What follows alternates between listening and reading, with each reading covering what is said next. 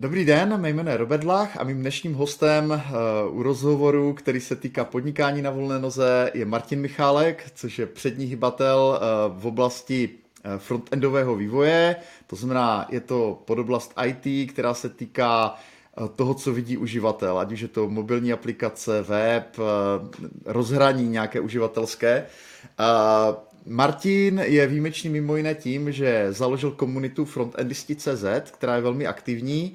Určitě doporučuji podívat se na ten web, pokud se kolem těchto těch technologií pohybujete a seznámit se s jejich aktivitami. Mimo jiné o tom bude dnešní rozhovor, takže Martin, já tě vítám, díky, že si přijal mé pozvání a uh, chceš něco doplnit k tomu úvodu? Jako, uh, ne, já se, čím já, se, čím se já se trošku červenám, že jo, uh, takže je, je to velice uh, milé od, od tebe.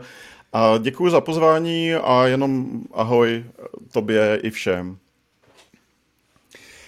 Já bych možná začal uh, právě tematikou té komunity. Uh, jednak proto, že uh, se sám tomu věnuju 15 let, vím, jak je to v podstatě uh, krásná, někdy možná i trošku náročná práce, protože přece jenom je to práce na hodně dlouhý, na hodně dlouhý běh, že jo? jako za půl roku člověk těžko nějakou komunitu vybuduje, a naopak je třeba se tomu věnovat nějak dlouhodobě.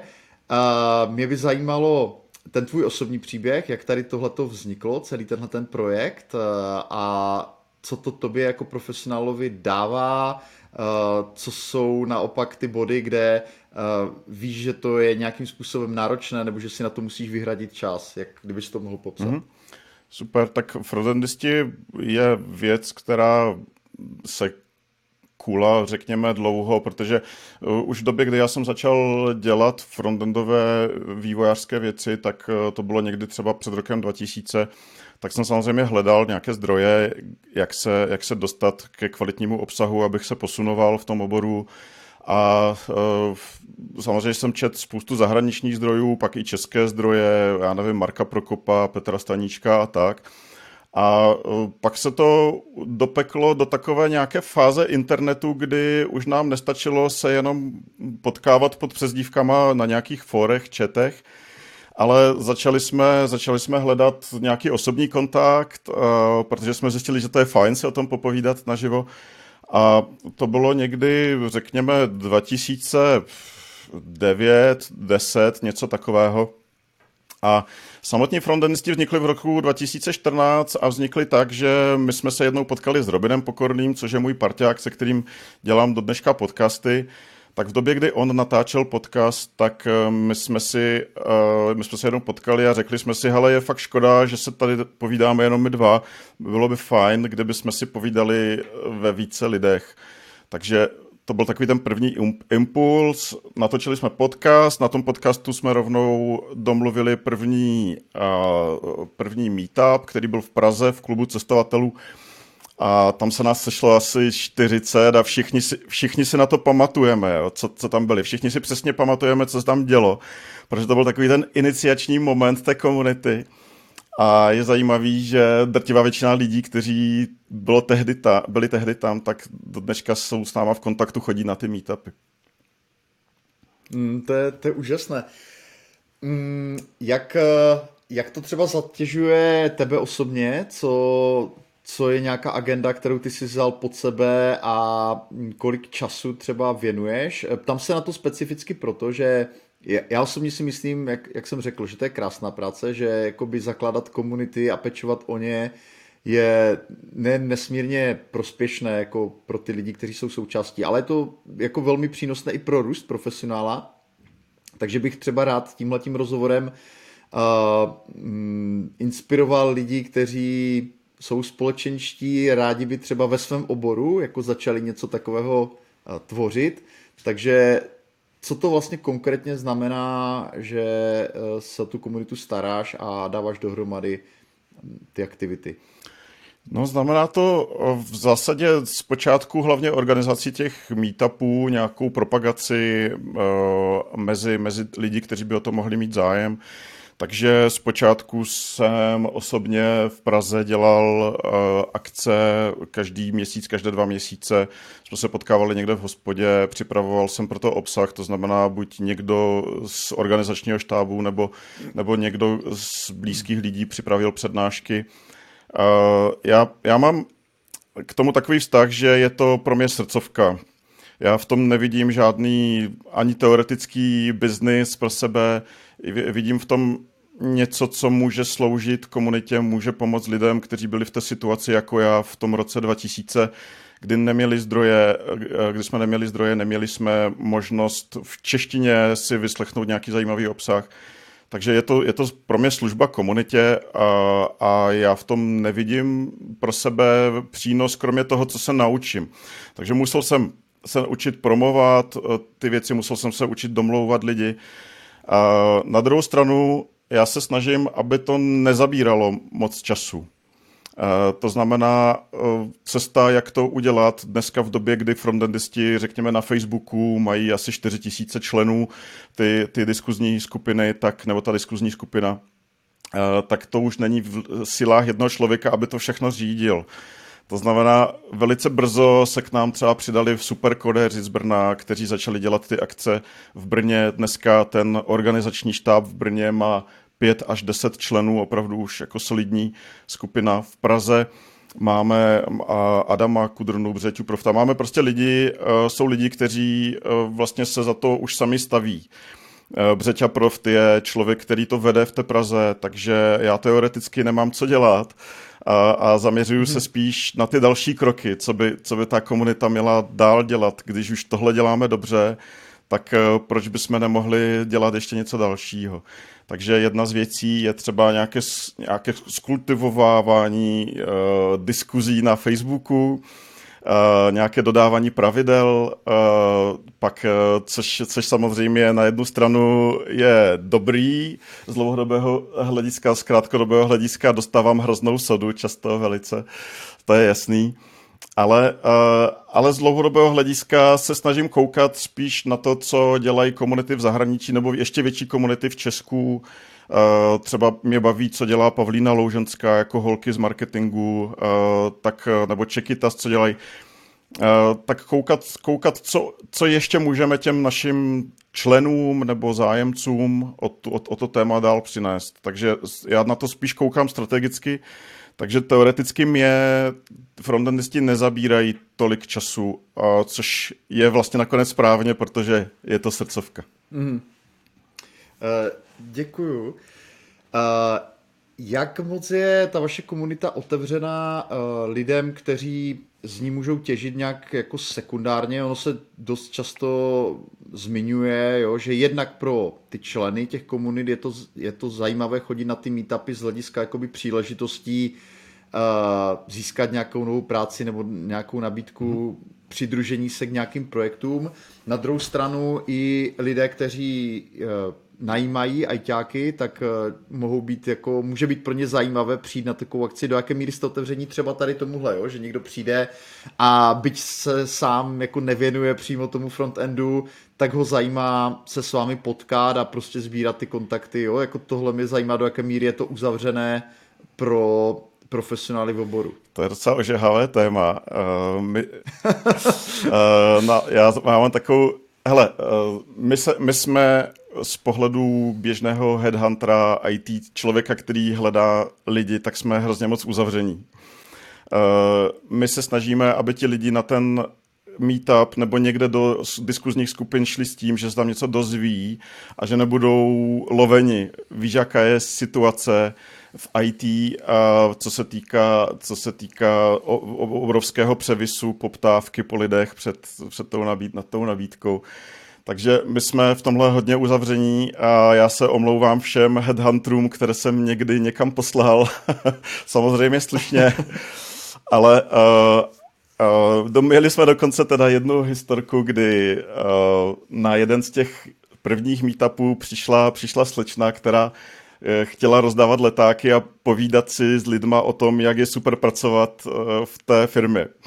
Ta slečna byla super, byla hrozně fajn, ale my jsme ji tam prostě nemohli pustit. protože když bychom to jednou udělali, tak zaprvé otrávíme ty lidi, kteří tam byli v tu chvíli a kteří přišli za tím obsahem.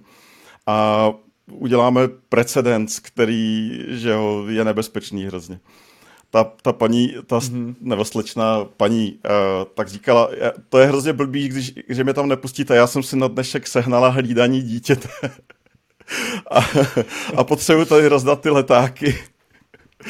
A my jsme se jí hrozně moc omlouvali, uh, že to nejde, že by se nám to hrozně zvrhlo. Uh, ale mm-hmm. na, na ten poput jsme uh, uvažovali, co s tím udělat a založili jsme na Facebooku skupinu Frontendisti práce, což je normálně inzertní fórum, kde kdokoliv může přijít, uh, cokoliv inzerovat nebo nabízet sám sám sebe. Funguje nám to docela pěkně, takže máme, máme ten směr, kam poslat všechny lidi, co, co hledají nebo nabízejí místo. Mm-hmm. Tak a nebo ještě je pak alternativa pro HRisty učit se, začít se zabývat seriózně frontendem a to je taky cesta. jo, jo. Uh, Oni dneska ti mouzejší dělají uh, obsah, že jo, pro vývojáře. Existuje, existují podcasty pro vývojáře od Headhunterů, takže já si myslím, že ti chytřejší ví, jak na to, aniž by se museli spát někde na, do hospody mezi frontendáky. Mm.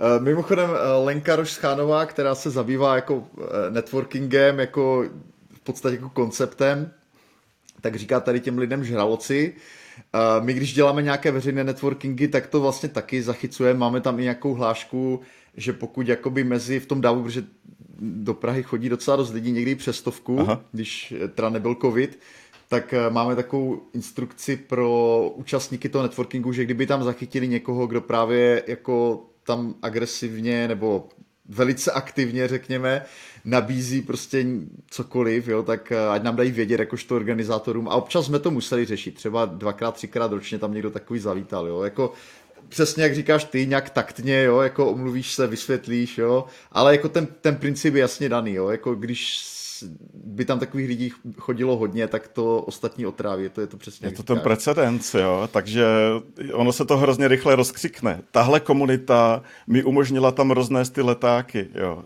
pak je to, pak je to rychlý to, a to nechceš. Mm-hmm. My chceme primárně, aby ti lidi tam mohli být otevření. Už jenom to, Víš, jak je, eh, sám víš moc dobře, jak, jak složitý je schánění lidí, kteří by byli ochotní dobře mluvit před lidma jo, a nechceš tam ještě tyhle vlivy uh, další, takže, hmm. takže v tomto jsme v celku nekompromisní. Uh, já jsem teda, já mám lidi hrát a jsem na lidi hrozně hodnej, ale tady v těchto věcech prostě to nejde. Hmm. Tak děkuji za tu otevřenost, za to sdílení. Uh, jak, jak fungujete? Uh, já bych se od tohohle tématu rád posunul k tomu, jak ty vnímáš osobně, že ta krize kolem covidu zasáhla vlastně eh, vaši komunitu. Mm-hmm.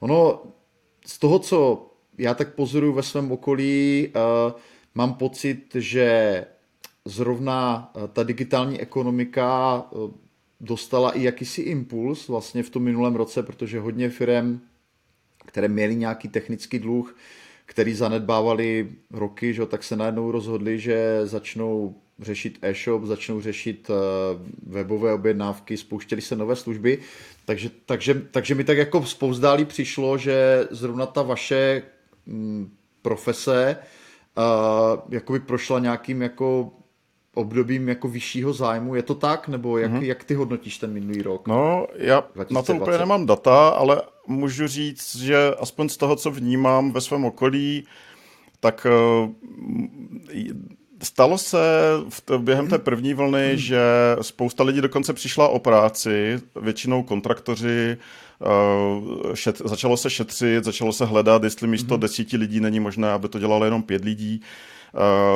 Uh, firmy, to víš, se začaly připravovat na, na krizi uh, už v té první vlně, což je na jednu hmm. stranu moudré, na druhou stranu byly i firmy, které řekly, hele, do teďka, to, do, teďka do toho půjdeme.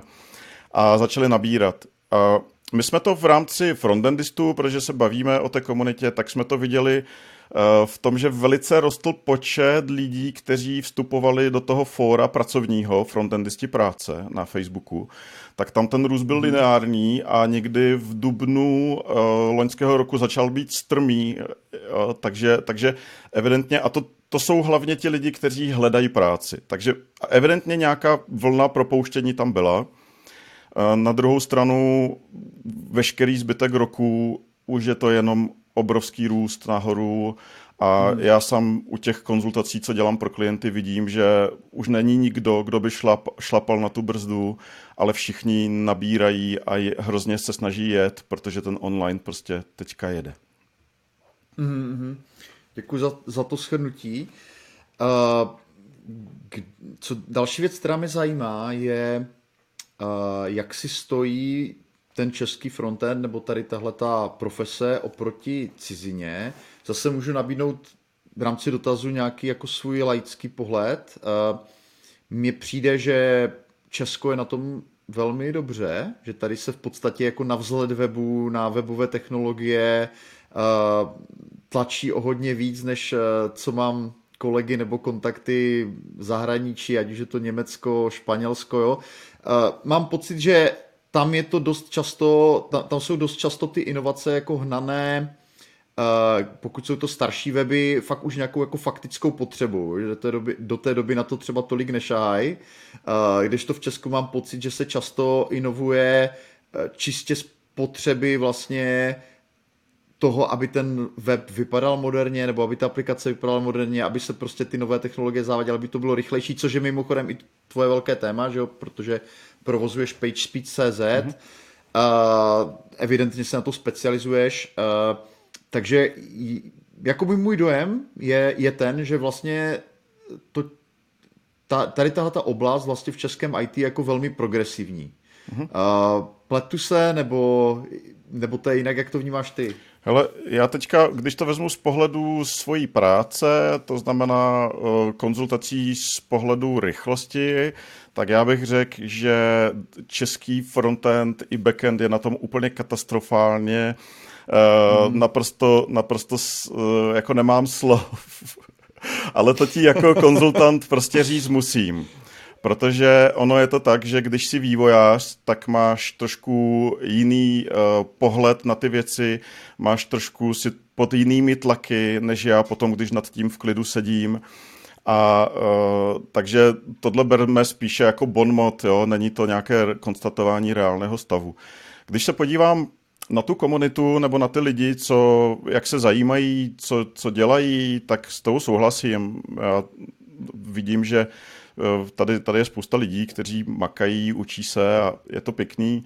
Ostatně máme tady jako hodně silné české IT firmy, máme tady seznam, to je unikát světový, že jo, Avast, máme tady že jo, Davida Grudla, jeho Nete, což je jeden asi z pěti eh, nejpopulárnějších světových php eh, frameworků, není jako jeden z těch úplně nejpopulárnějších, ale je známý i v zahraničí.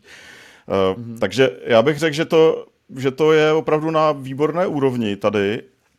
Až mi přijde škoda, že, že ti lidi, kteří to dělají, takže se neposouvají ještě dál v tom směru, že třeba neradí těm, těm, těm lidem, eh, těm svým klientům, protože já teď, když se pohybuju víc v tom konzultačním oboru, tak eh, řekl bych, že kolem sebe vnímám velký nedostatek lidí, kteří by se eh, mohli nechat najmout na nějaké jednorázové konzultace, protože eh, u většiny mých klientů ty týmy jsou relativně malé, vývojářské a je těžké, aby jeden, dva, tři, čtyři lidi byli specialisti úplně na všechno. Vždycky jim něco chybí.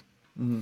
Takže přijde no, mi to škoda. To je to je vynikající připomínka. Kdybys sám měl říct podle tebe, jak, jak je nejlepší vstup do toho vůbec nabízet poradenství. Mám nějakou expertízu hmm. v IT, řekněme, a co bych měl udělat podle tebe, abych eh, vstoupil na ten trh? Vlastně těch poradenských studií. No čeče, tak to nevím, jestli je otázka na mě.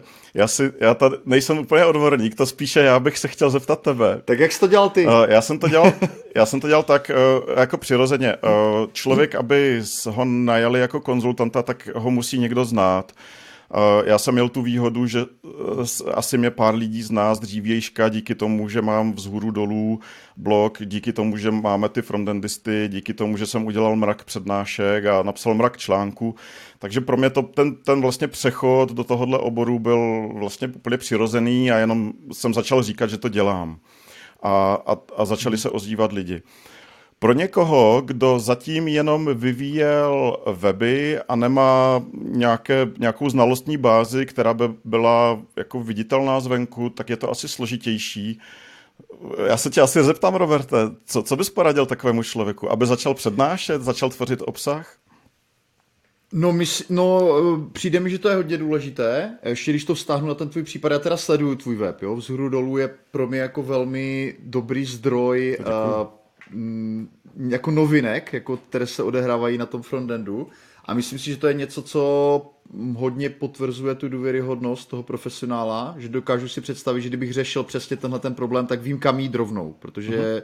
sleduju ten tvůj obsah nějakým způsobem a byť ho nečtu jako úplně podrobně, protože spousta těch článků jdou, jde jako mimo, mimo to, co mě zajímá, Jasně. tak jako to obecné potvrzení toho, že si člověk, který se tomu věnuje dlouhodobě, dělá to profesionálně, tak to rozhodně z toho jako nabudu, jo, z toho, mm-hmm. z toho. Myslím si, že eh, obecně uh, je škoda, že konzultanti nebo lidi, kteří občas konzultace dělají, že to nemají přímo na webu, že tomu nevěnují jako prostor v té nabídce, mm-hmm. což si myslím, že je trošku ten bloker, že uh, když se podívám na konzultanty, který já třeba využívám, tak někteří z nich jako to ani třeba neinzerují, jo? že mm-hmm. jsem se jich sám musel zeptat Jasně.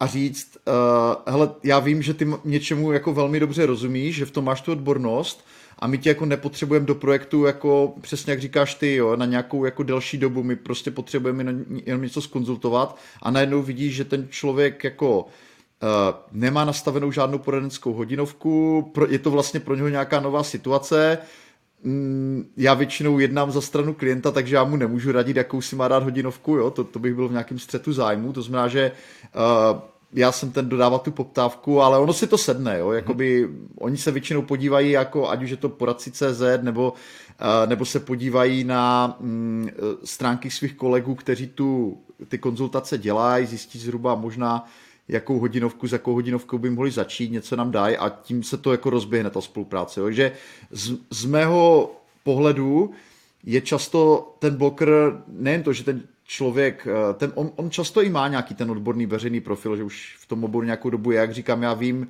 že tu odbornost má, ale že neprezentuje tu poradenskou službu nebo ji nikde nenabízí, takže pro někoho, kdo není ochoten jako já vlastně jít rovnou do toho, že tu službu poptá a ví přesně, co chce a ví, že to chce prostě na tři hodiny, hmm. že mu to stačí, jo, tak eh, to je asi dost velká překážka, jo, bych řekl k tomu. Takže tohle, já, tohle bych tomu doplnil, jo, že kromě toho, té tvorby toho obsahu, to, že člověk jako dává nějakým způsobem najevo v rámci své osvětové činnosti, že, že té mm, problematice rozumí, tak vůbec jako udělat ještě ten extra krok a říct si prostě budu mít takovou a takovou cenu. Mimochodem, Uh, myslím si, že ta cena, uh, a to je jeden z důvodů, proč třeba v rámci poradci CZ, což je taky jaký osvětový projekt, který jakoby provozuju, uh, proč já říkám, že, že jako má smysl nějakou tu veřejnou hodinovku mít, uh, i když s ní třeba ten poradce jakoby tolik nepracuje, uh, protože to signalizuje úroveň, kde on se jakoby poradce vnímá. Hmm. Jo, že přece jenom jako lidi, kteří mají, nevím, řekněme do tisícovky na hodinu, jsou většinou jako juniorní konzultanti, lidi, kteří mají prostě dva, tři, čtyři, jo. Jako, jako trošku to jako signalizuje, co od něho můžu jako od poradce čekat, řekněme, mm-hmm. jo. Takže tohle bych asi jenom doplnil. K tomu. Ale jinak souhlasím s tím, co jsi řekl ty, jo. Ten, ten obsah je jako z mého pohledu naprosto zásadní. On jakoby potvrzuje to, že když já tě neznám, Uh, jako my se neznáme osobně, my jsme se vlastně nikdy mm-hmm. osobně zatím nepotkali, a, ale uh, přesto mám k tobě takovou důvěru, že bych tě na to úplně v pohodě oslovil, jo? Mm-hmm. Na, na, na tu odbornost tvoji. Jo, jo. Já ještě doplním, že oni často vývojáři mají takový blok, že když je jednou někdo mhm. konzultant, tak jako by zradil ten obor a, a už přestává potom vyvíjet a už ne, je netechnický a jak se říká, že kdo ničemu nerozumí, ten učí a nebo, nebo radí, že jo. Uh, tak, tak já můžu říct, že uh, je možné dělat dál vývojařinu a přitom konzultovat. Jo? Je to, je to, to jsou věci, které jsou spojené a vlastně pokud to člověk chce dělat dobře, tak to musí dělat minimálně jako koníčka dál tu vývojařinu což teda pro mě platí. Takže není to žádná, hmm. žádné opuštění těch technických, toho hrabání se v těch technických věcech, ale spíše o tom, že si to naškáluju tak, že prodám nejenom ten kód, ale i to, co o tom vím. Hlavně si myslím, že u toho tvého oboru je to ještě jako daný tím, že jako hodnota technického konzultanta je mimo jiné právě v tom, že on tu práci skutečně dělá, že se tou technologií dnes a denně mm. zabývá, že jo? Jako to, to mi dává jako naprostý smysl. Uh, já bych možná dal ti prostor, uh, já jsem si říkal, nebudem se bavit až tolik o nějakých vývojářských věcech, ale přece jenom jako uh, ten tvůj projekt zaměřený na rychlost webu, mm-hmm to je něco, co se v podstatě týká každého, kdo má nějaký web, ať už na WordPressu postavený, nebo nějaký microsite, eh, cokoliv vlastně, co nějaká webová prezentace, eh, zejména jako zpravovaná vlastními silami, nebo vyvíjená, eh, tak kdybys mohl schrnout jakoby za tebe, proč je tak zásadní zabývat se tou rychlostí a do jaké míry se to dá třeba zlepšit? No, tak rychlost je super, protože pro mě je to eh, takový jako průnik věcí, které dělám. Už dříve jsem dělal, já jsem se vždycky pohyboval mezi designem, uh, tím, tím frontendovým kódem a ta, ta rychlost tam krásně uh, zapadá. Proč se věnovat rychlosti? Je mrak studií, které ukazují, jak rychlost souvisí eh, s úspěšností webu. To znamená, pokud jsem e-shopář, zajímají mě konverze, zajímá mě konverzní poměr, tak je prokázáno, že a na spoustu případovek je vidět, že když zlepším nějaké konkrétní rychlostní metriky, tak si zvýším konverzní poměr. Je to jedna z nejpřímočarejších věcí, co jde eh, z analytiky vykoumat a vývojařskou prací zlepšit tak, aby z toho byly lepší konverze. Takže je to i třeba mimochodem skvělá argumentační, uh, skvělá argumentační pole pro vývojáře. Jak si říct o víc práce pro vylepšení nějakých věcí. Takže řešit to proto, že to opravdu na ní záleží, na té rychlosti. Uh, úspěšnost webu záleží na tom, jak ten web je rychlý. Uh, sekundární argument může být uh, Web Vitals od Google, což jsou metriky, které Google uh, vlastně řekl, že od příštího roku bude eh, podle nich posuzovat, i podle nich posuzovat stránky a po... Myslíš 2021 nebo 2022? 20, promiň, 2021. My to natáčíme 4. ledna, že jo? takže já mám ještě podat 2020. takže od, 20, od, eh, od května 2021. A začne, začnou mm. platit Web Vitals a začne platit ten update Google, který to bude zohledňovat ještě víc než teďka. Takže to je důvod, proč to řešit. Eh, pokud eh, člověk neví, jak to řešit, tak běžte na nástroje Google, veřejně dostupné PageSpeed Insights, anebo náš nástroj eh, PageSpeed.cz, který jsme udělali se superkodéry, který umožňuje i srovnání, řekněme, s konkurencí nebo sledování v čase.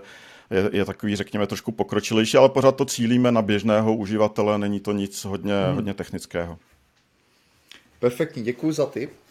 Uh, já se ještě mírně vrátím k tomu obsahu, uh, k tvorbě obsahu, protože kdokoliv se, kdo se podívá na tvoje weby, tvoje projekty, tak je vidět, že ty jsi v tomhle velmi plodný, jakože eh, sleduješ ty technologie, píšeš o nich, vydal si vlastně několik publikací, které jsou velmi podrobné, myslím si, že mají i velmi dobrá hodnocení. Každý, kdo někdy psal cokoliv dalšího, tak ví, že napsat jako kvalitní odbornou publikaci není vůbec jako uh, práce na pár hodin nebo dní. Uh, takže tohle by mě také zajímalo, jo? z kontextu tvého podnikání na volné noze.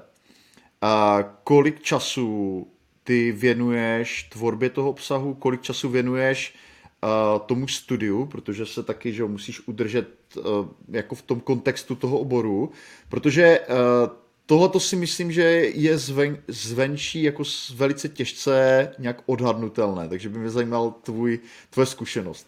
Kolik, kolik času ti tohle zabere? Uh, tyjo, ono to vypadá, já když to když vždycky někomu řeknu, tak, tak většinou vyvalí lidi oči, ale uh, hele, já vlastně pracuji relativně málo, jo. A ten obsah, eh, to můžu říct přesně, protože na to mám hodinu denně, každý, každý týden. Jo.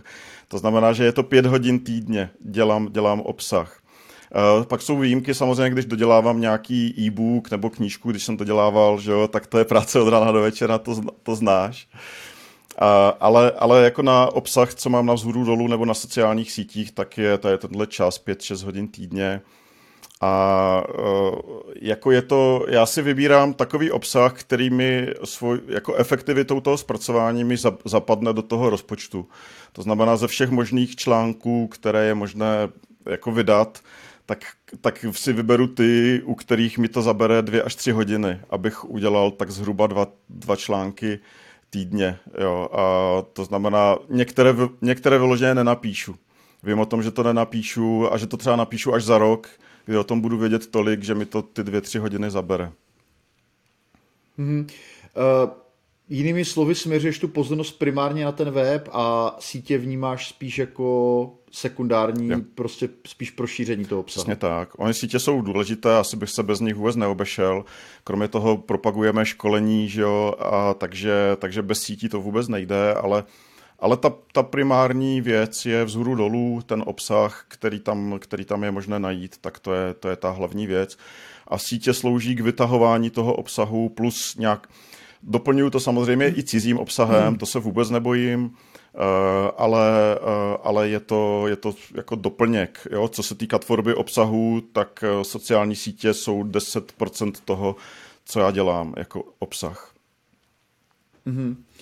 Eh, kdybych se teď vrátil ještě, ještě mnohem, mnohem dál do minulosti, vůbec jako eh, ty jsi v tom oboru přes 20 let, že od konce 90. let, jak jsi říkal. A co jsou nějaké zlomové okamžiky nebo věci, které se na volné noze naučil, jako nějaký hlavní body posunu? Přece jenom jakoby uh-huh. za já vím, že ne každý, a zvlášť těch technických expertů, se plně soustředí na tu podnikatelskou stránku věci. Že? Nicméně za takhle dlouhou dobu si myslím, že těch etap, které ty jsi musel sám prožít, muselo být hnedka několik. Takže kdybys mohl třeba zrekapitulovat, co byly takové ty největší jako aha momenty, posuny ve tvém podnikání na volné noze za, za tuhle tu dobu. Ježíš, no. Tak já to zkusím vzít postupně a, a jako velmi stručně. Uh, hele, první velký posun bylo stěhování z Fričovic u Ostravy do Prahy a nástup, nástup do tehdy velice, dá se říct, jako populární slavné agentury I Like This, která dneska už neexistuje. A pak, pak po třech letech odchod na víceméně na půl volnou nohu, na půl provozování vlastního studia, takže mám i nějakou zkušenost eh, spolu s kolegou Jirkou Libánským, jsme si založili Shortcut, firmu, pod kterou jsme dělali nějaké weby, v té době i docela jsme chvíli dělali pro Pražské jaro, i docela jako velké věci na tu dobu, to bylo někdy tak 2005, jo. No a pak, eh, pak já jsem šel úplně na volnou nohu a, a další posun bylo narození prvního syna, jo. Protože už jsem začal, začal přemýšlet, kolik toho času tak denně můžu trávit prací a kolik času vlastně potřebuju na to, abych se uživil, tak, tak mi z toho ta vývojařina přestala vlastně dávat smysl. Jenom ta vývojaři. Takže začal jsem školit. No. Někdy kolem 2010 jsem začal školit nejdříve pro třetí strany, a pak, pak, řekněme, pak řekněme tak na půl na, na pod vlastní značkou, mezi tím jsem budoval vzhůru dolů a od nějakého 2012 asi školím jenom pod zhůru dolů. A plus se do toho připojili ještě další lektoři. A to jsme naškolili toho docela hodně, z toho už byla taková malinká firmička ještě před covidem. Jsme toho naškolili fakt hodně, nás je 4-5 lidí, takže, takže jsme pokrývali docela hodně témat a, a docela to šlo před covidem. Tak další zlom je covid, ale to je pro všechny. Mm-hmm. Takže uh, další krok, uh, chystáš nějaké, jako chceš se vrátit do starých kolejí, nebo chceš uh, jít do online obsahu, jak, jak, jak to vidíš? No vidíš, to, já bych se zase jako chtěl zeptat tebe, jo? jestli má smysl se vracet do starých kolejí. Já si myslím, že ne. Co si myslíš ty, Roberte, u, u školení? Uh, mm, jako, kdybych se na to díval čistě osobně, jako z mého pohledu, protože taky školím, tak pro mě školení není asi tak důležitý zdroj příjmu jako pro tebe. Mm-hmm. Jo. Pro mě školení je naopak jako velmi důležitý bod jako setkávání se s lidmi, mm-hmm. jako by často v nějakém raném stavu toho jejich podnikání, takže je to vlastně přímý kontakt se začátečníkem, to je pro mě jako enormně důležitý a není to asi nahraditelný tím online školením, řekněme, jo. jo? Takže já, já vím, že určitě budu jako pokračovat uh, v nějakém školení v reálném světě kvůli tady tomuhle. Uh, nicméně, jako kdybych se na to podíval jako optikou jako celé té freelance ekonomiky, tak jako příklon k těm online školením, zejména ve světě, je naprosto masivní. Hmm. Jo. Tam, tam nejde vlastně jenom o to, že to je odolnější vůči nějakým lockdownům. Jo. Tam jde o to, že v momentě, kdy uh, ty jsi expert, který má tu expertízu už ne jako na národní úrovni, ale na mezinárodní úrovni velmi dobrou, tak máš velice dobrou šanci vlastně zasáhnout svým anglickým obsahem jako ne stovky, ne tisíce klientů, ale řekněme desetitisíce nebo statisíce. A v podstatě tam je pak možný něco, co v Česku není moc běžný, že prostě jsou profesionálové, kteří se věnují jenom tvorbě jako online kurzů mm-hmm. a mají z toho jako šestimístní příjmy mm. V dolarech nebo v eurech. Jo. My jsme některé tady tyhle ty zdroje sdíleli na Freelancing EU, je to zpětně dohledatelný. Takže tam, tam jako ten posun je jako jasný. Jo. Eh, do jaké míry je Česko tak velký trh, aby tohle bylo možné, to se přiznám, nedokážu úplně jako v téhle chvíli, v téhle chvíli posoudit. Možná tady bude výhledově pár lektorů, pro které to bude jako skutečně uh-huh.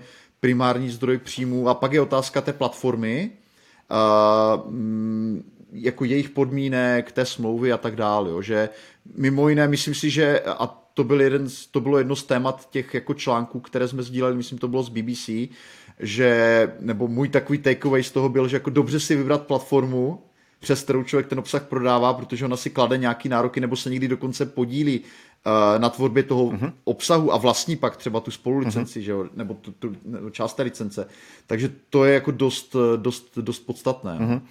Určitě, no. Takže no. já s tebou eh, souhlasím. Asi takhle za mě. Trend je jasný. Jako no. pokud jde o setkávání s lidma, tak je hrozná škoda, pokud už bychom nemohli školit naživo, ale pokud jde, pokud to, na to člověk se podívá jenom biznisově, tak to vlastně přestalo v tuhle chvíli vůbec dávat smysl a je potřeba se soustředit na online, což je i to, co teďka chceme dělat my. Eh, my jsme, ono jako umět školit online, tak aby to ty lidi bavilo, je těžký.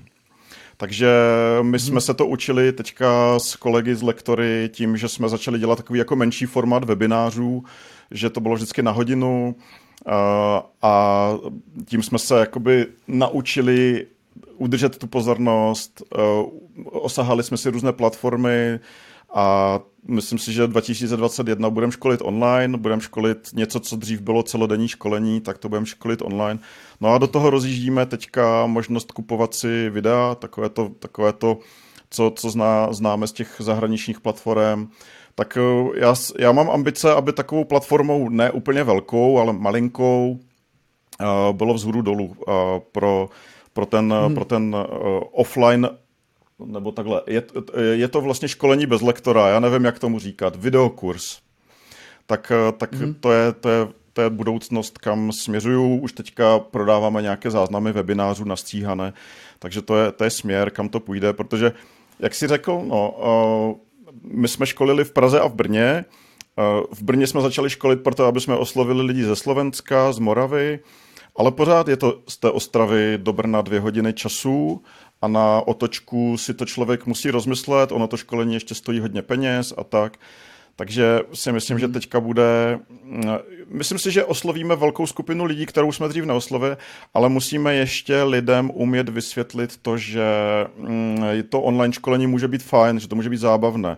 Myslím si, že tam je jako nedůvěra docela silná.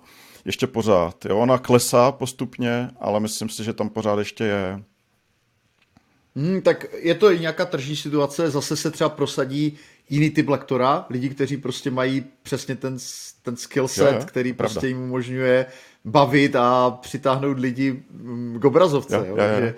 To je, mimo jiné, mi se líbilo, ty jsi sdílel na sociálních sítích vlastně i svůj setup, je vidět, že se hodně zabýváš tím hardwarem. Možná bychom mohli dát pod tohle video odkaz na ten, na ten příspěvek, Jasně. kde ty jako popisuješ vlastně pro, pro co jsi se rozhodl a proč.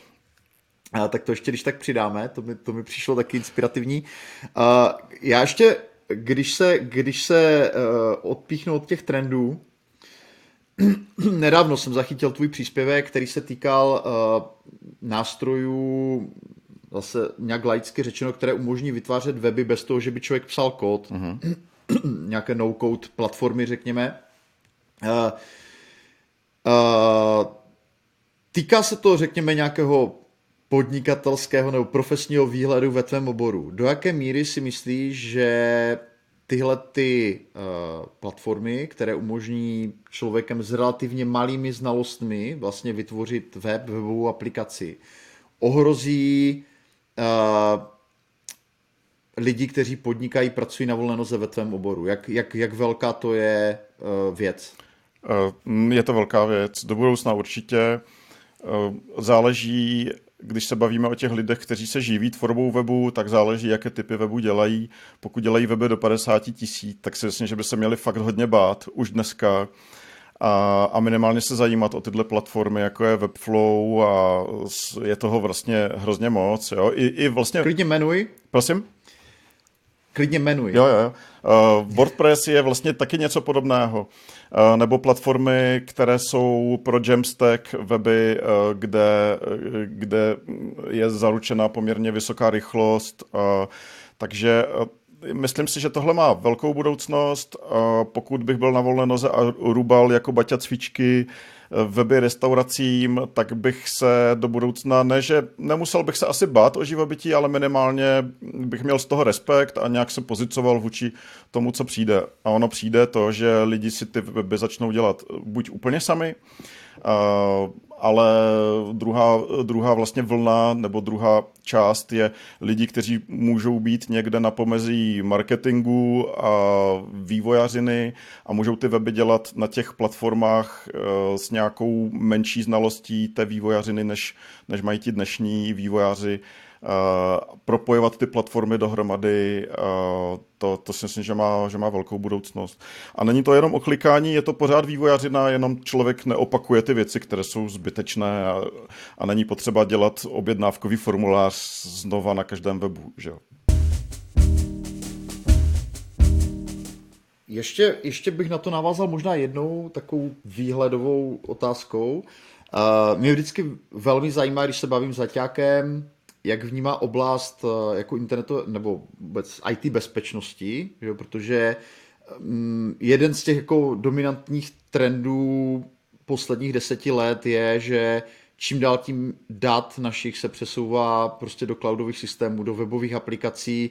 Uh, jinými slovy, jako to zabezpečení tady těchto těch systémů má jako graduálně větší a větší význam, že? protože v době, kdy jsme tam těch dat moc neměli, tak nás nějaký jako hack uh, zas tak nemusel trápit. Na druhou stranu, uh, pokud mám jako v cloudu všechno, nebo prostě někde na internetu, tak uh, najednou tyhle ty věci začíná mnohem více řešit. Jak, jak vlastně ty si nebo nejsi, řekněme, paranoidní, pokud jde o tvé vlastní uh, návyky, zprávu hesel, ochranu počítače, uh, jak, jak vlastně intenzivně ty vnímáš to téma té IT bezpečnosti? Řekněme. Hele, řekl bych, že jsem velmi málo paranoidní. Já to spíš beru tak, že samozřejmě sleduju takové ty základní rady, které dává Michal Špaček. Vy, vy je taky často publikujete na, na volné noze Eh, jako správce hesel jasný.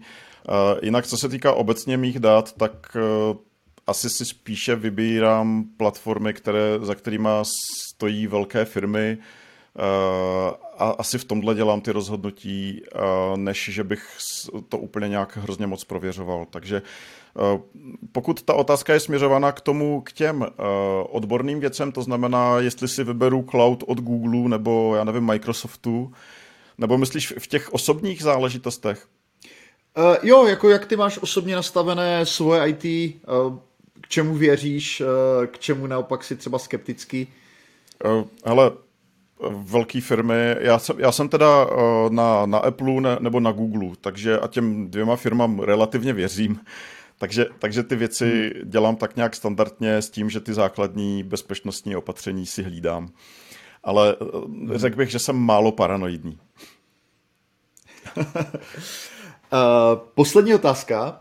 Uh, kdyby si měl dneska dát radu člověku, který je frontendista, je někde v agentuře nebo je zaměstnaný, chce jít na volnou nohu, hmm, co by, měl, co by měl udělat? Co jsou jako rozumné první kroky uh, vedle, samozřejmě vedle toho stát se členem vaší komunity, což bych mu doporučil já, jo. Takže uh, co, jsou, co jsou další věci, které si myslíš, že jsou důležité pro to, aby člověk uspěl na volné noze ve tvém oboru? To je těžký, co? Protože někdo, komu je přes 40, aby radil někomu, komu je do 30, když začíná na volné noze. Ale já si, uh, hele, tak jako, mm, myslím si, že ten základ je v tom, aby lidi o mě věděli. Takže uh, je spousta lidí, co usilují o to, aby pracovali na volné noze a nemají ten web, jo, a což prostě jsou úplně základní věci. A myslím si, aspoň z vaší eh, propagace na volné noze, myslím teďka, tak jsem pochopil, že minimálně některým frontendiákům to funguje hrozně dobře, eh, registrace u vás. Myslím, že jsem tam viděl i lidi, co znám, kteří vás chválili, takže tomu věřím. Uh, takže kromě toho, že se přidejte do fr- frontendisti.cz, tak se přidejte na volné noze.cz, ať si to vyměníme. Jo. Uh, ale myslím, že základ je dát o sobě vědět, ať už registrací v nějakém katalogu nebo webem vlastním a rozesláním mailů prostě lidem, kteří se mnou spolupracují. Martine, moc děkuji za úžasný rozhovor. Ať se ti daří a celé vaší komunitě. Je to fakt skvěle, co děláte. Jsem velký fanoušek. Eh, Roberte, díky a tobě ať se taky daří a všem ať se daří celý rok. Teďka to řeknu dobře, 2021.